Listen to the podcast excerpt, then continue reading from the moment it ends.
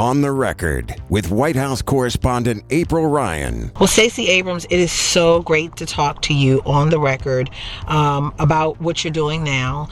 Um, you are moving on beyond the election, but also still focusing on the election, making sure each vote counts.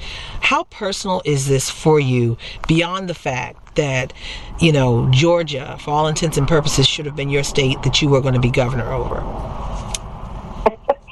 I grew up in the deep south. I grew up in Mississippi, came of age in Georgia, and I've always been steeped in the deep awareness of how important the right to vote is because my parents, my grandparents, were long denied that right. My father actually went to jail as a teenager helping register people to vote, registering black folks in Mississippi. And so the access to the franchise is in my blood. I've long believed, and for more than 20 years, I've worked towards ensuring that people have the right to vote, whether it's through registration or civic engagement.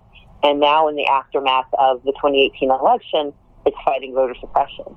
Uh, because fundamentally, I know that the values that I hold and the policies I want to see become manifest when we have the right to vote. At this moment in time, polls are showing that there are various Democrats who are running for president who could beat Donald Trump. That's what polls are showing today. Now, when we go to the polls on election day, it could be a totally different story. But do you anticipate with the Russian bots, um, the Russian involvement, and the attempts by Republicans in Congress to, to suppress the minority vote, do you anticipate, honestly and, and realistically, from what you see and what you're working with and what you've dealt with, that a Democrat will be president of the United States next election? Absolutely. A Democrat should have been president in 2016, and there were a combination of factors that blocked that outcome.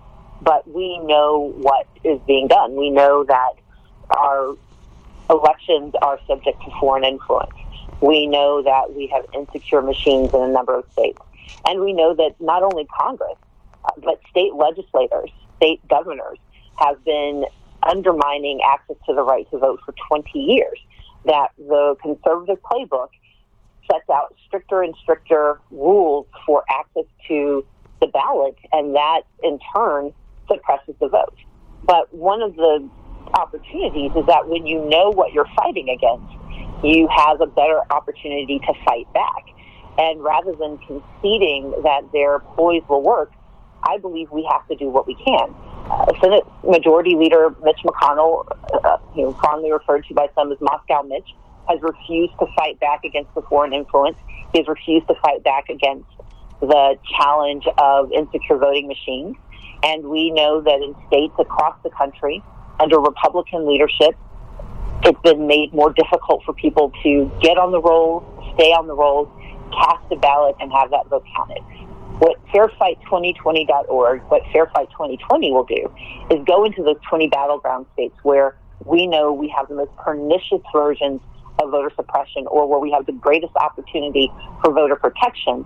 And we're going to stand up voter protection teams to ensure that they are doing the work now. We're not waiting until November 2020 to fight back. We're fighting back in 2019, preparing ourselves, preparing our communities, and fighting against those laws that would make it more difficult voters to exercise their rights. So I'm I'm listening to you, and and you are great. I mean, everybody's behind you. People are rallying behind you like you wouldn't believe, and you know this. But I mean, I, the the the outpouring for you is amazing. But there are two obstacles I see in your way.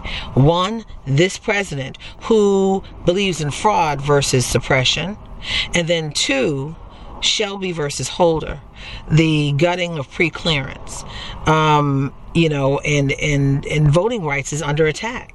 How do you in 2019, I mean, and, and Donald Trump is a man, but he's the president of the United States, but he's got this power that we've never seen before. And this move to do things, you know, he's unlawful. Let's just call it what it is. How do you really expect to really make a difference and push forward to make sure that there is a Democrat that's a president and make sure all these other local elections are free and fair? We know that the power in America does not lie with the president. It doesn't lie with Congress. It doesn't. It doesn't lie with elected officials. It is within the grasp of the people, and the people have the right to vote. What has often been the challenge is that those of us who believe that to be so have shown up late to make certain it's true. We show up in the last few months of an election, and at that point, you're trying to fight, you know, an inferno when we could have started earlier fighting what was a dangerous blaze, but it hadn't quite consumed everything. We know in Georgia, for example, that the response to voter suppression was voter turnout. Now, we had extraordinary turnout. We achieved the highest turnout for Democrats in Georgia history. The reason we didn't quite cross the finish line in part was because of voter suppression. Because my opponent in the election controlled the levers of power. He's been the architect of this extraordinary voter suppression apparatus. And he was I in the election process and running the election process. Yeah. He was running against you was, and running the was, process. He was. It was. He was the umpire. He was at bat. he was the announcer. He was everything. And so the the challenge is that while we did, I think, great work in, in increasing enthusiasm, increasing access, and encouraging turnout, we were against an inferno and we just didn't have all of the, the pressure we needed to overcome it. But that's why we're starting now, and that's why we're starting in all 20 states because we want those battleground states where the presidency will be decided, where the Senate races will be decided, where down ballot races, Secretary of State, Attorney General, but also state legislative races will be decided and will help determine the next generation of decisions. We are fighting now. The most effective antidote to suppression is engagement. And that's what we're focusing on. There are those who would argue that the high turnout that we saw in Georgia is emblematic of, and in fact, is evidence of the lack of suppression. That's a completely wrong-headed idea. It defies both math and logic. It's like saying that, you know, if more people get into the water, there can't be sharks. No, sharks can still be there, and we know the sharks exist. But what we're going to tell folks is we're going to have more people in the water, and we're going to have lifeguards ready for you, and we're going to have protective barriers, and we're going to do the work. Because no, we cannot unravel all of voter suppression in a single cycle. But if we can mitigate the harm, if we can limit its effect, then we're looking at states where we're talking about two, three, five percent difference. Even a small change in access changes the outcome of the election. I want to ask you two more questions. Um, today, um, we saw Officer Pantaleo fired from the NYPD, the police officer who uh, gave that fatal chokehold to Eric Garner. Um, it's been five years since justice um, has been in limbo. Uh, the federal government did not indict Eric Garner. I mean, I, excuse me, the federal government did not indict Pantaleo uh, for Eric Garner's death. What say you uh, about this this whole scenario? I think what we're seeing happening in California today, a law takes effect that starts to shift the conversation and tries to strike a balance between protecting those we ask to protect us. We ask police officers to put their lives on the line to risk themselves when they are trying to provide security and safety. But they also have to be accountable for and held to a standard when it comes to what actually threatens that safety. I think the legislation that has just uh, come online in California is proof that that conversation needs to continue to happen.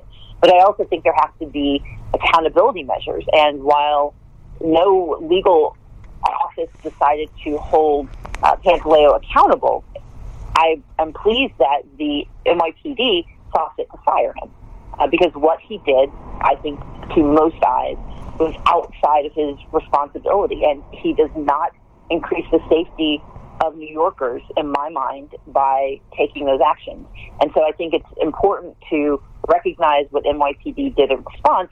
But what's even more important is that we have legislators and lawmakers who are thinking about the fact that we can both protect our communities and protect those we ask to stand for us and to ensure our safety, and that we have to have more robust and current conversations about how that's achieved.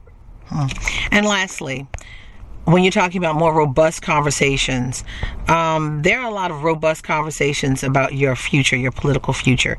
Now, you've told me, we were in Martha's Vineyard at the airport, you said you're not running for Senate. What's next for you? I don't know. I am focusing right now on making sure that whatever I run for, whatever anyone in America runs for, that they have access to a free and fair election. We can't predict the outcome. We can work hard uh, my side of the aisle to ensure it's a Democrat. But the reality is the erosion of our democracy through voter suppression affects everyone. And so my responsibility is to lead Fair Fight 2020, to raise the resources and the attention by sending people to fairfight2020.org. But most importantly, it is to focus not on what the outcome is for me, but what the outcome is for our country. Because patriot's duty is to stand up for the values we hold to be true, and that's my mission. Now, you were on the cover of Vanity Fair, correct? No, I was not. Which cover was that? that I was featured. I was featured in Vogue. Oh, I'm sorry. Recently, Yes. Okay, so you did a Vogue feature. Vogue is huge. Vogue did a feature on you not just because you are great, because you're this great politician, you're this great author, you're this great woman, but you are so great that your name is being bantered around in circles as possibly part of a ticket.